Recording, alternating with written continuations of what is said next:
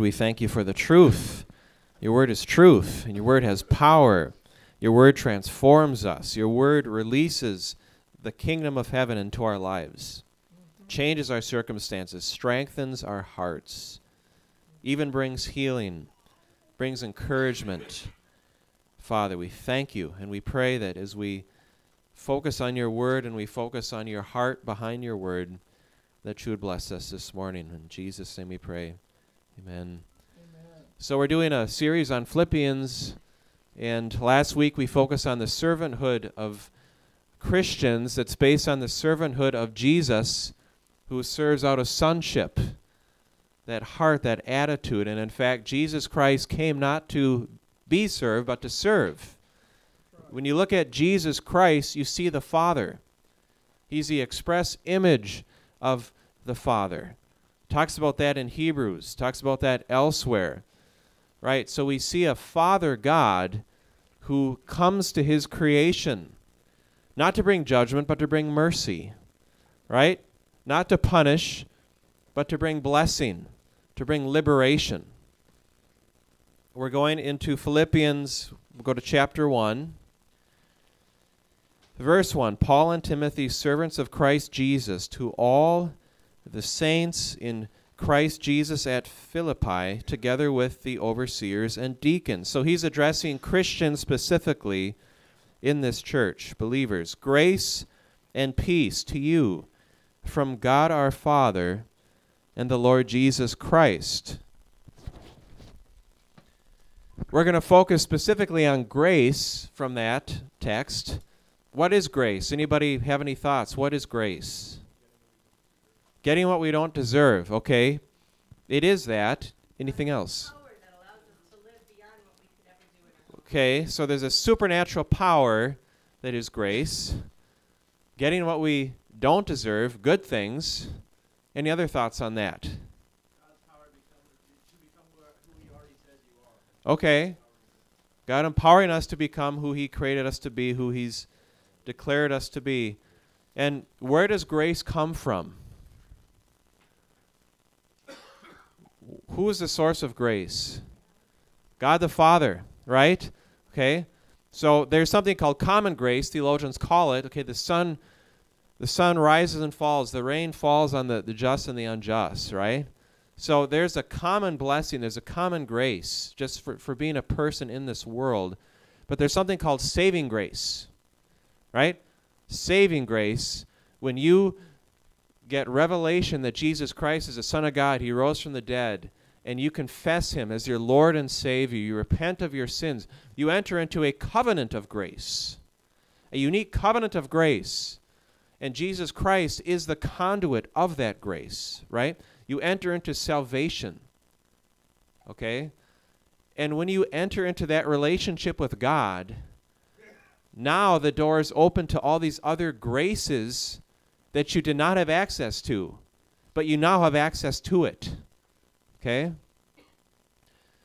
Grace, undeserved favor, undeserved blessing. It's based on the goodness of God, the character of God that comes through Jesus Christ, our Lord and Savior. Is, is grace a one time event? Somebody says it's constant. It is constant, right? Anybody experience God's grace this morning in some special ways? Okay how does God release His grace to us? Any thoughts on that? We were worshiping this morning. Did anybody feel like an empowering? Their hearts were touched? Okay, so worship can be a conduit of grace. We prayed for some people. Do you think grace was released to those people that were prayed for? How about encouragement? Okay. The gifts of the Holy Spirit, the charismata. Right? Charis, that is the Greek word for grace. So the gifts of the Holy Spirit, the empowering of the Holy Spirit, that itself is all grace. Right? So that that's we see power and grace becoming the same thing in that way. Do I have power to release the grace of God to other people? I do. Okay, so I don't want to see grace as something that's a static concept. I want to understand grace as something that is alive, that's life giving, that's dynamic, that's transferred from the kingdom of heaven and can be transferred through me and released into the people of God. So when the Apostle Paul says in this letter, grace and peace from God our Father and Lord Jesus Christ, you know what I believe is happening? I believe literally in the spirit realm, if you could see in the spirit realm when they read this letter, that supernaturally through those words, there was a transaction that happened that was supernatural. And there is a wave of grace and a wave of peace that rested on those believers that happened. When Paul was in California, it was about two, three weeks ago, I got this letter from him, and he was sharing how much his heart was affected by his affection for these believers. He pastored a church there for about 20 years or so, and he shared at that church. When I was reading this letter, there is a supernatural transaction that took place, and I started to weep. I felt the love of God. I mean, the love of God manifested, and through those words, there was a release into the Holy Spirit.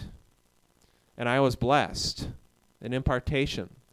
So I believe that we have power as Christians to supernaturally release grace it's like we're, we're connecting, we're grabbing our inheritance from the kingdom of heaven. The Bible says that we are blessed with every spiritual blessing in the heavenly realms in Christ Jesus. That we can take those blessings, we can take our inheritance, the inheritance of Christians, and we can release it and impart it to people. Right? So something beautiful happened when they heard those words. There was a guy named Mike Just who used to be a regular here we don't see much of him anymore. But one of one of the great things that he would do is he would look at people and he would just start to like prophetically bless them. Okay, and I think that he is a great example for us, for the kingdom of God, to step out in faith and practice that gift. Okay. You guys like the idea of releasing blessing to one another? Okay, so I, I want to do this as just a little a little experiment, okay, of exercising our authority. So if you're comfortable, try and connect with the heart of God right now. We all have the Holy Spirit in us if we're believers, right? The supernatural God's in us. And let's look at somebody and ask for God to give us our heart for them. And let's release a blessing, okay? And it can be something like, I release the grace and the peace of God to you. It could be something more than that. Okay? And I'll, I'll just start it. I'll just say it to you. Okay? Is that all right? Okay? I release the love of God. I release the grace of God to you. I bless your heart. The Lord strengthen your heart. The Lord give you courage. The Lord give you peace. The Lord give you joy in Jesus name. Okay? Now let's let's do that right now to one another, okay? Turn around, look to your right or your left, and just release that kind of thing to each other.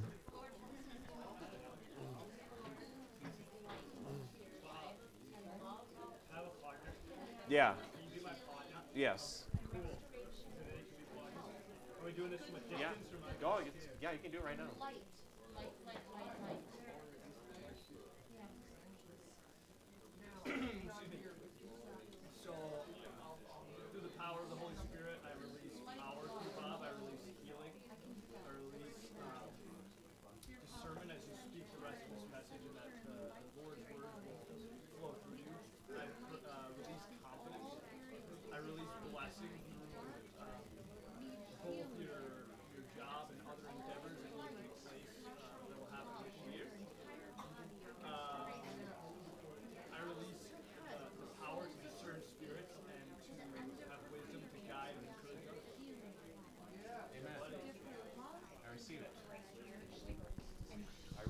Blessing on you and wisdom upon your mentoring others, and his discernment and understanding in the businesses that you put your hands to. I release favor upon you, and also strength and just a deep connection with your heart. Okay, we're going to transition out of that. I'm just going to ask you as you did this, did you could could people feel like any supernatural power coming inside of them? Did you feel like you were strengthened in any way, shape, or form? Can anybody say There was some supernatural life that was released into me. Okay. Some some can say yes. Okay, so I I'm hoping that that is not a one-time event for us. I'm hoping that that becomes something that becomes normal for us. Okay? We need to understand who we are in Christ. We need to understand we are ambassadors that release the kingdom of God through blessing other people. Just some I- ideas of, of means of grace uh, reading the Bible, giving somebody a hug, as we said, worshiping God, hearing the Word of God, um, the ministries that we see in the Bible, the, the teaching, the evangelism, and all those different types of ministries, people operating in the gifts. Um, God even releases grace to me through movies at times. He'll speak to my heart through movies. He'll teach me. Um, I'll, I'll be out in nature and there's just such a joy. It's like the presence of God is with me and I'm, I'm just getting strengthened through His creation. Okay, so there, there are a lot of different means by which God releases His grace into our lives. Going on in Philippians, we're jumping to verse 3 I thank my God every time I remember you. Verse 4 In all my prayers for all of you, I always pray with joy because of your partnership in the gospel from the first day until now. Do you see a businessman there? Do you see like somebody who who is emotionally disconnected to his flock. Now he's an apostle over this congregation, right? He's not like the, the main pastor, right? He's he established that congregation. Now he's releasing more blessing and encouragement and instruction to them. Do you see a lot of tender emotion here? I see a dad. I see a loving dad. I see a close friend who's very connected to his heart, who's very emotionally vulnerable, and who really values relationship. Do you see that? Right? You, you, there are Christian leaders who are very good preachers, but they're emotionally distant. Right? And it looks to me like Paul values relationship above a lot of other things. You know, he probably values relationship above ministry I think that the two things that drive him in life, if you look at all of his epistles, you look at his heart, is his relationship with Father God, with Jesus, the Holy Spirit, and his relationship with people. Right? If, if you were to give him a yacht or a, a mansion, he probably wouldn't get too excited. The Bible says God gives us all things to enjoy, so I'm not saying these things are bad or anything like that. But what I am saying is that Paul got it. When it comes to what truly brings us joy, well, being loved and loving others, being loved by God, loving God, brings joy, and there's no, no coincidence that the two greatest commandments revolve around love. We're made in the image of God. We're designed to love. And if we're not giving and receiving love, you know what? We're not going to have much joy. We're, we're going to be pretty dissatisfied. So, Paul here is very emotionally present with his congregation, and he talks about praying with joy, right? As he's connecting to them, as he's valuing them in his heart, and he's investing in them and blessing them through prayer, as he's serving them, that brings him joy. Paul, would you say that serving the flock brings you joy? Absolutely, it does. Would you say it's one of the main things that brings joy in your life? It is. It is. Okay? So, not doing it out of duty, but doing it out of delight, out of love serving people like that is so awesome and it truly brings joy. Do you think it brings joy to Father God to serve his children?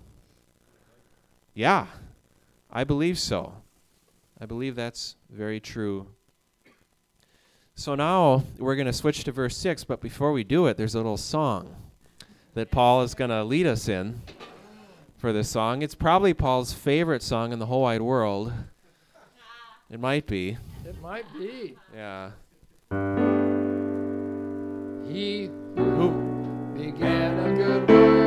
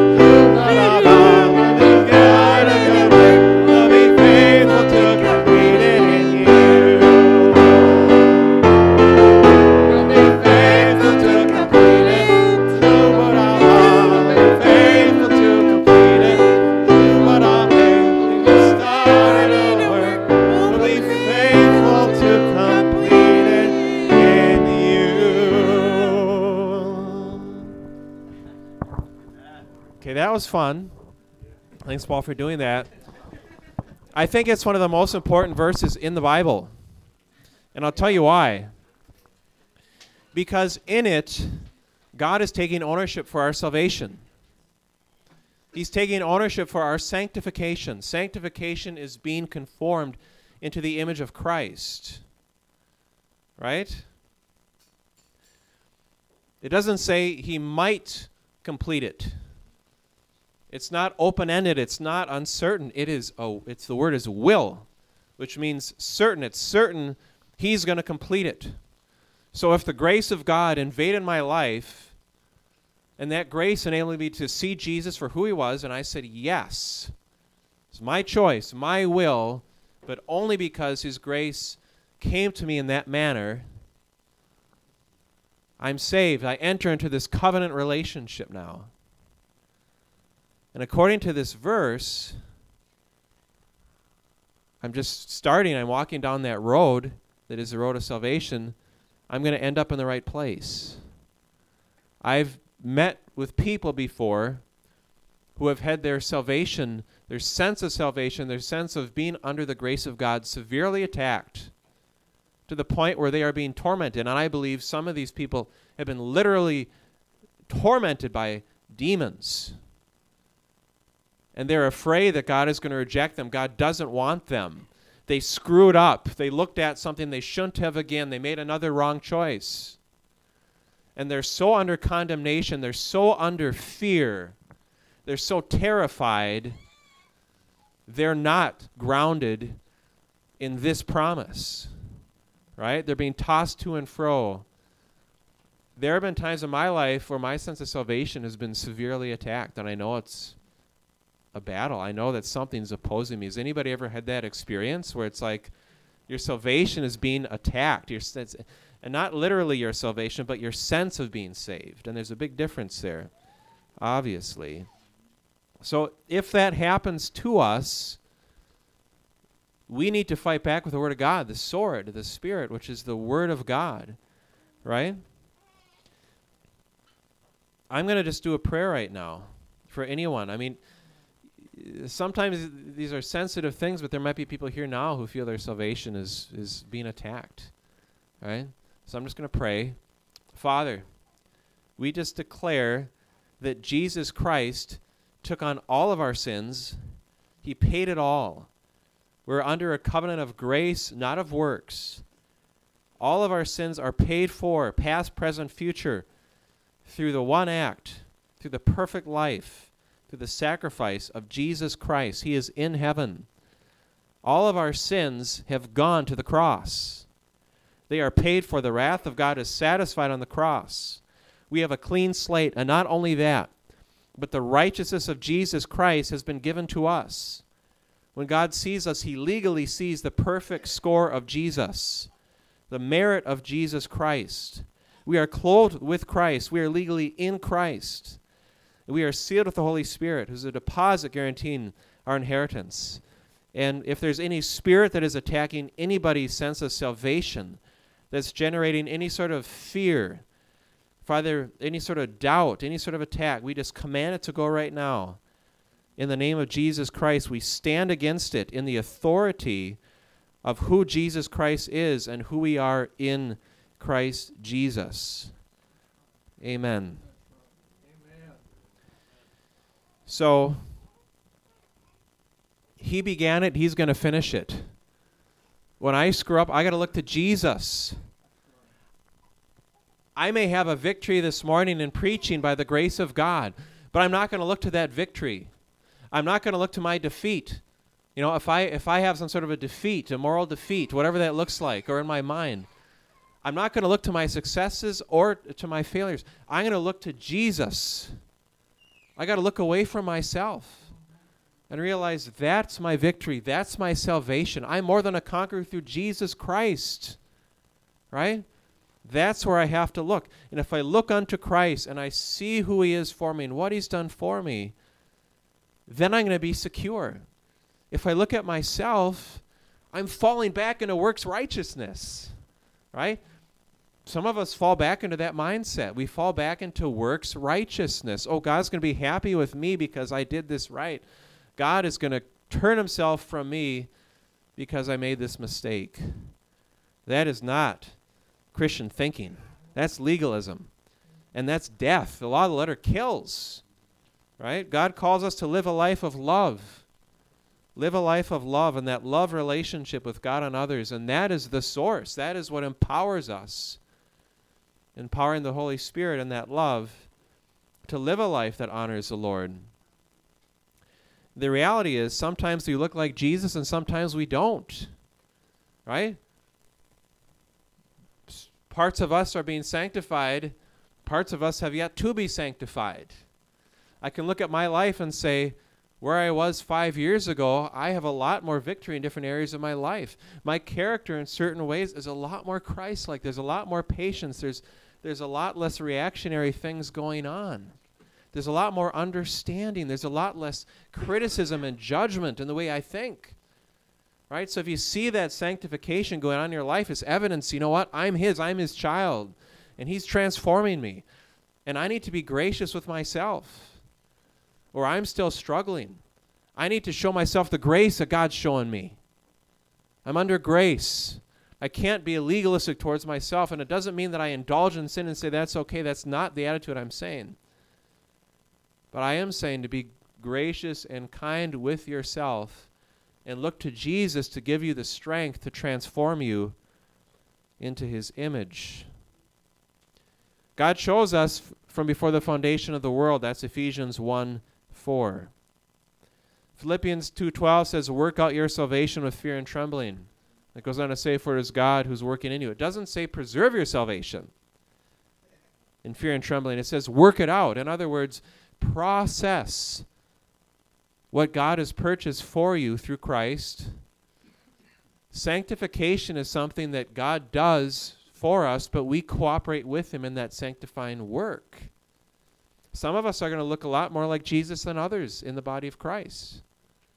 Because some of us are really going after him. Some some people are going to escape as though barely through the flames. Paul talks about that. They're not going to have much to show Father God as far as fruit in this world. But those of us who take the kingdom seriously and take a holy life seriously and take love seriously, we're going to have a lot to show.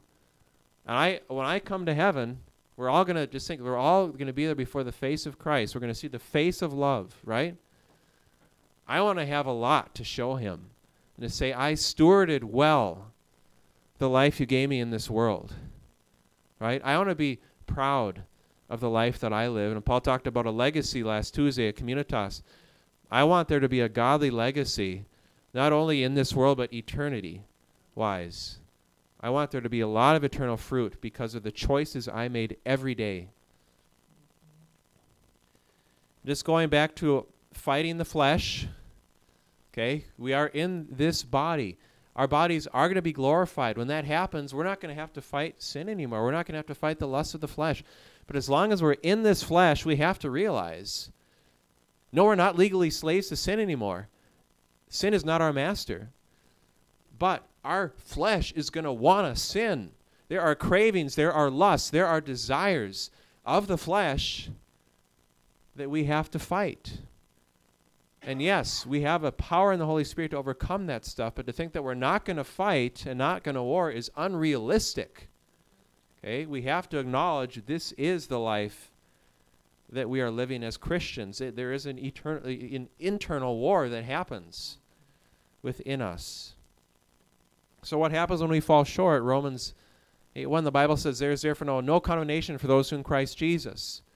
So, if the flesh wins a battle, if I beat myself up and shame myself and God hates me and I'm a piece of dirt, you think that's going to help anything?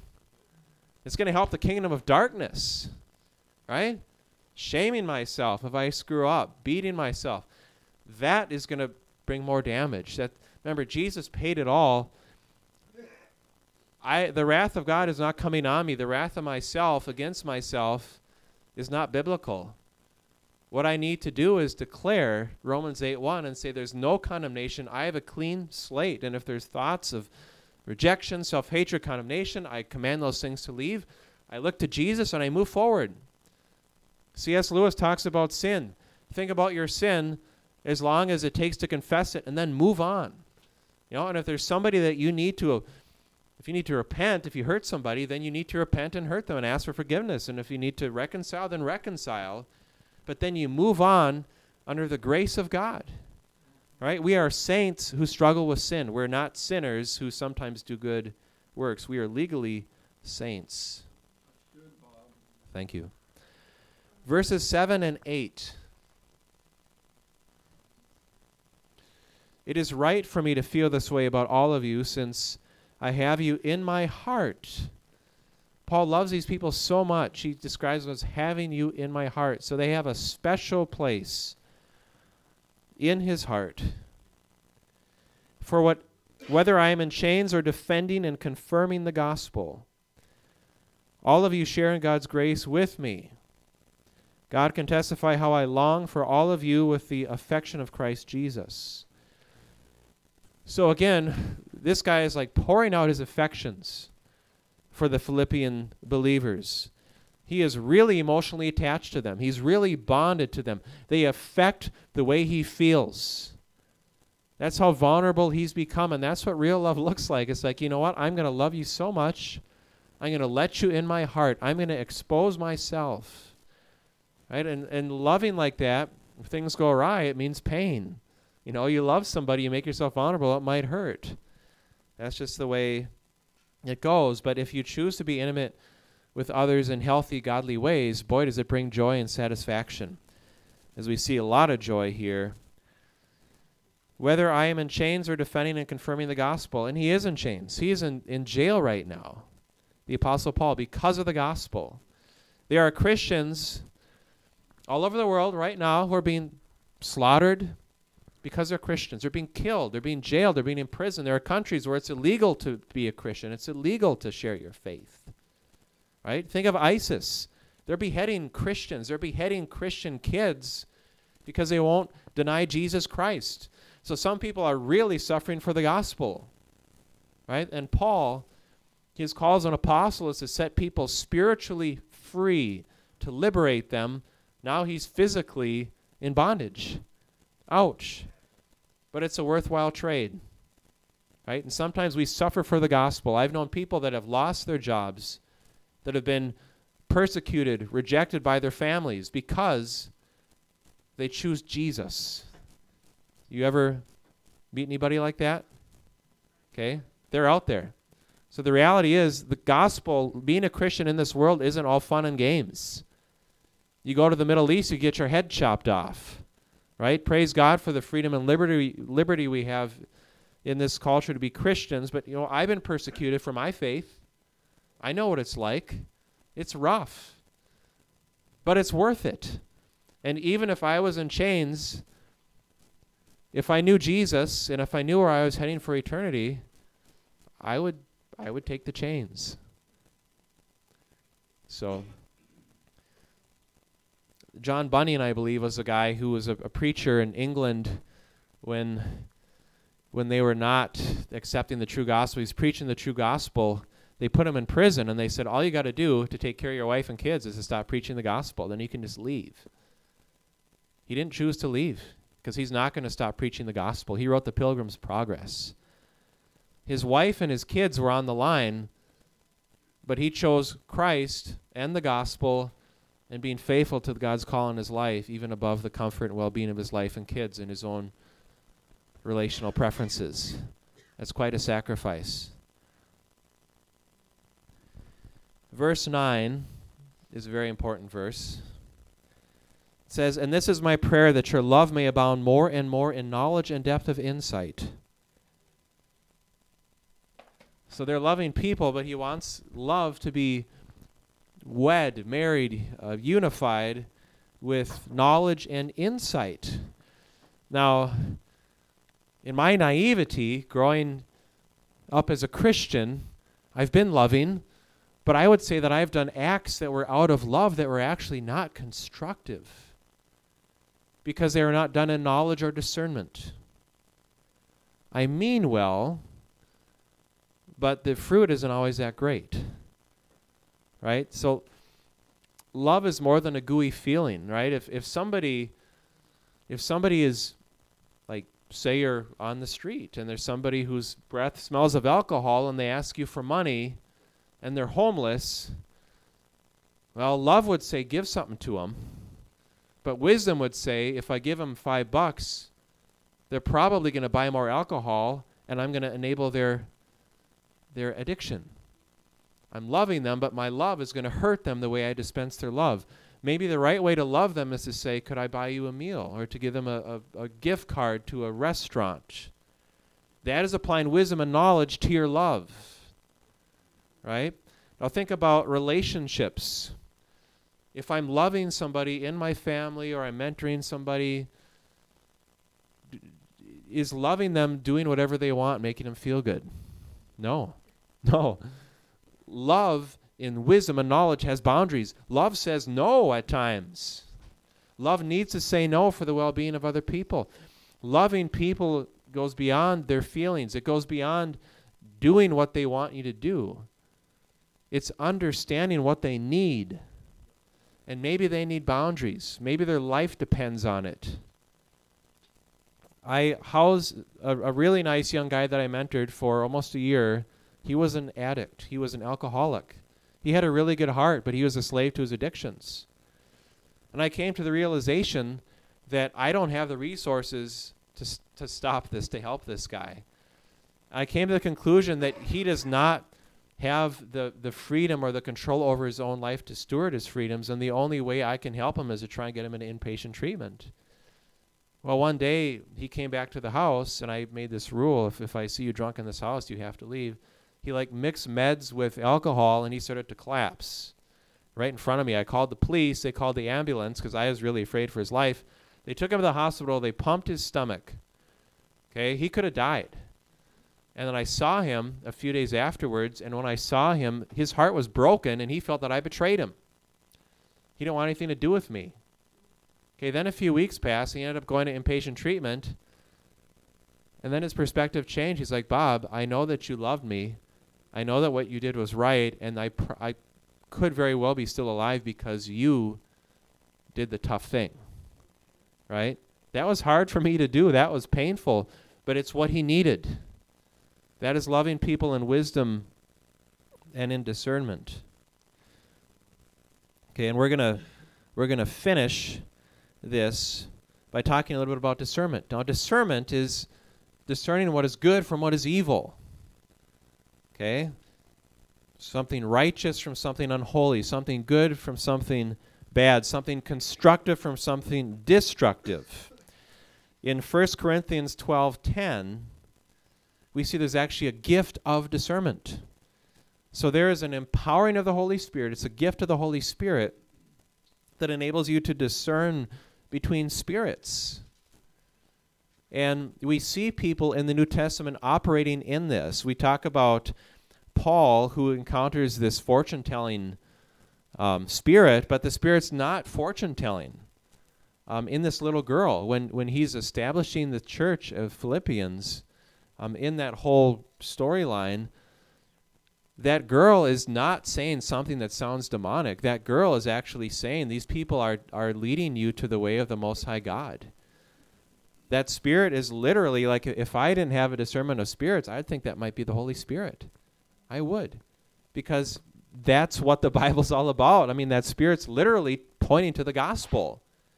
It doesn't sound like the practice of a demon to me.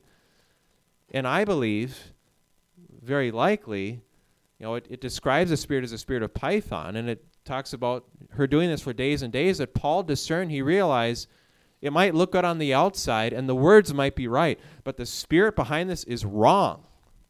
And it grieved him. And he realized that this was a demon that was basically pointing to the gospel, which again, that doesn't make sense to us, and he commanded it to leave. Okay? Discernment, like you, you look at Paul, who feels led to pray for certain people. How is God moving? This idea of discernment of spirits. Okay, the Holy Spirit's a spirit. I have the gift of discernment. I know others have the gift of discernment. And you can be in a room, you can be in a place, and you can know if there are angels moving. You can know if God wants to, to move in healing or prophecy, or if He really wants to deal with the heart issues like healing rain. I believe Paul had discernment. God wants this song. This is what God's doing in the season. This is definitive for what God is going to be doing over the next months. And when that song was being played, I felt the strongest anointing. And I don't know if anyone else can identify with that. Okay. Okay. So he did too. So I would say that's evidence of a discernment gift. That's evidence of a discernment gift.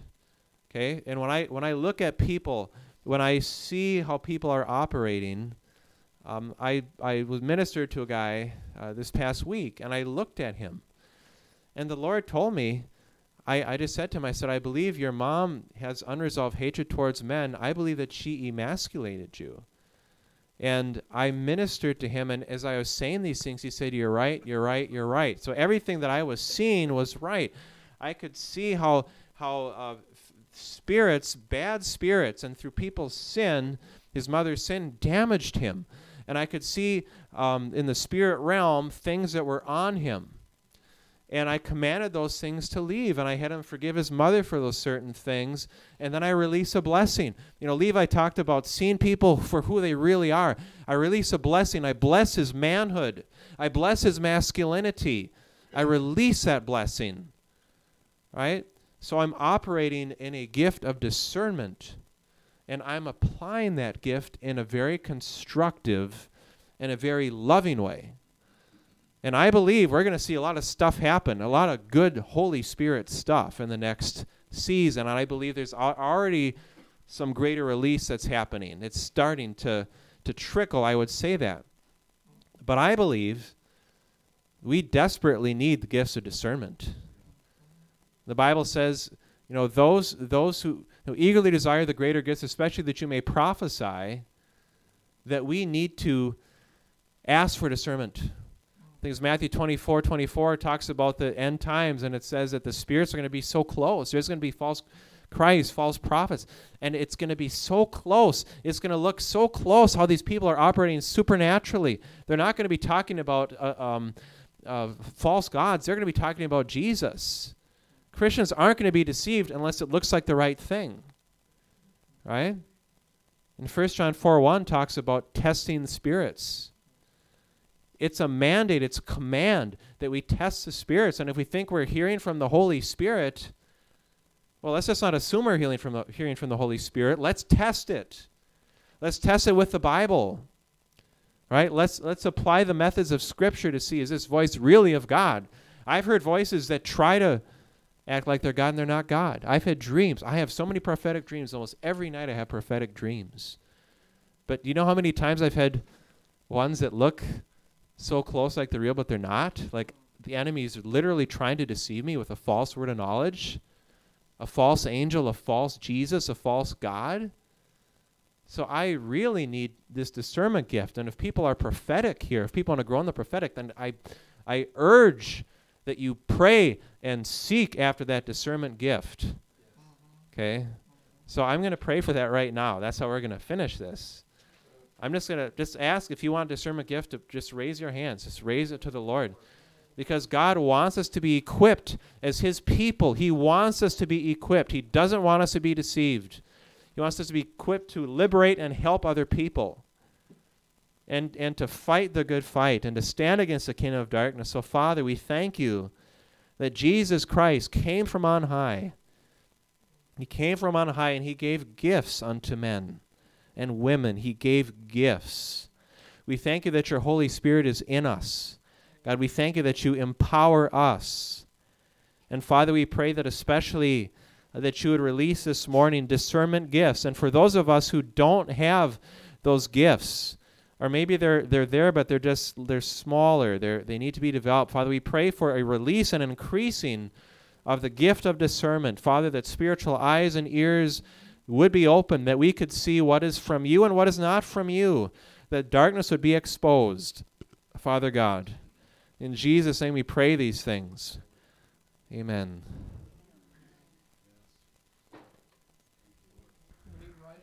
Okay. I was praying a lot last night and a bit